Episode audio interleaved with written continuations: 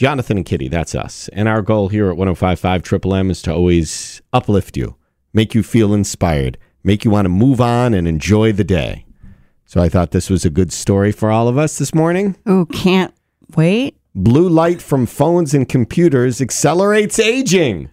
All So- right, how do they figure that out? A new out? study found out whether outside on a sunny day or inside in front of a screen, light is aging us all over. So what we Oh. need to do is just live in the dark.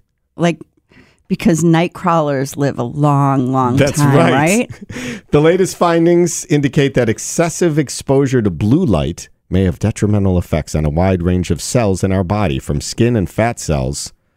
I'm okay if they hit the fat cells, aren't you? We get it. Attention spans just aren't what they used to be heads in social media and eyes on Netflix. But what do people do with their ears?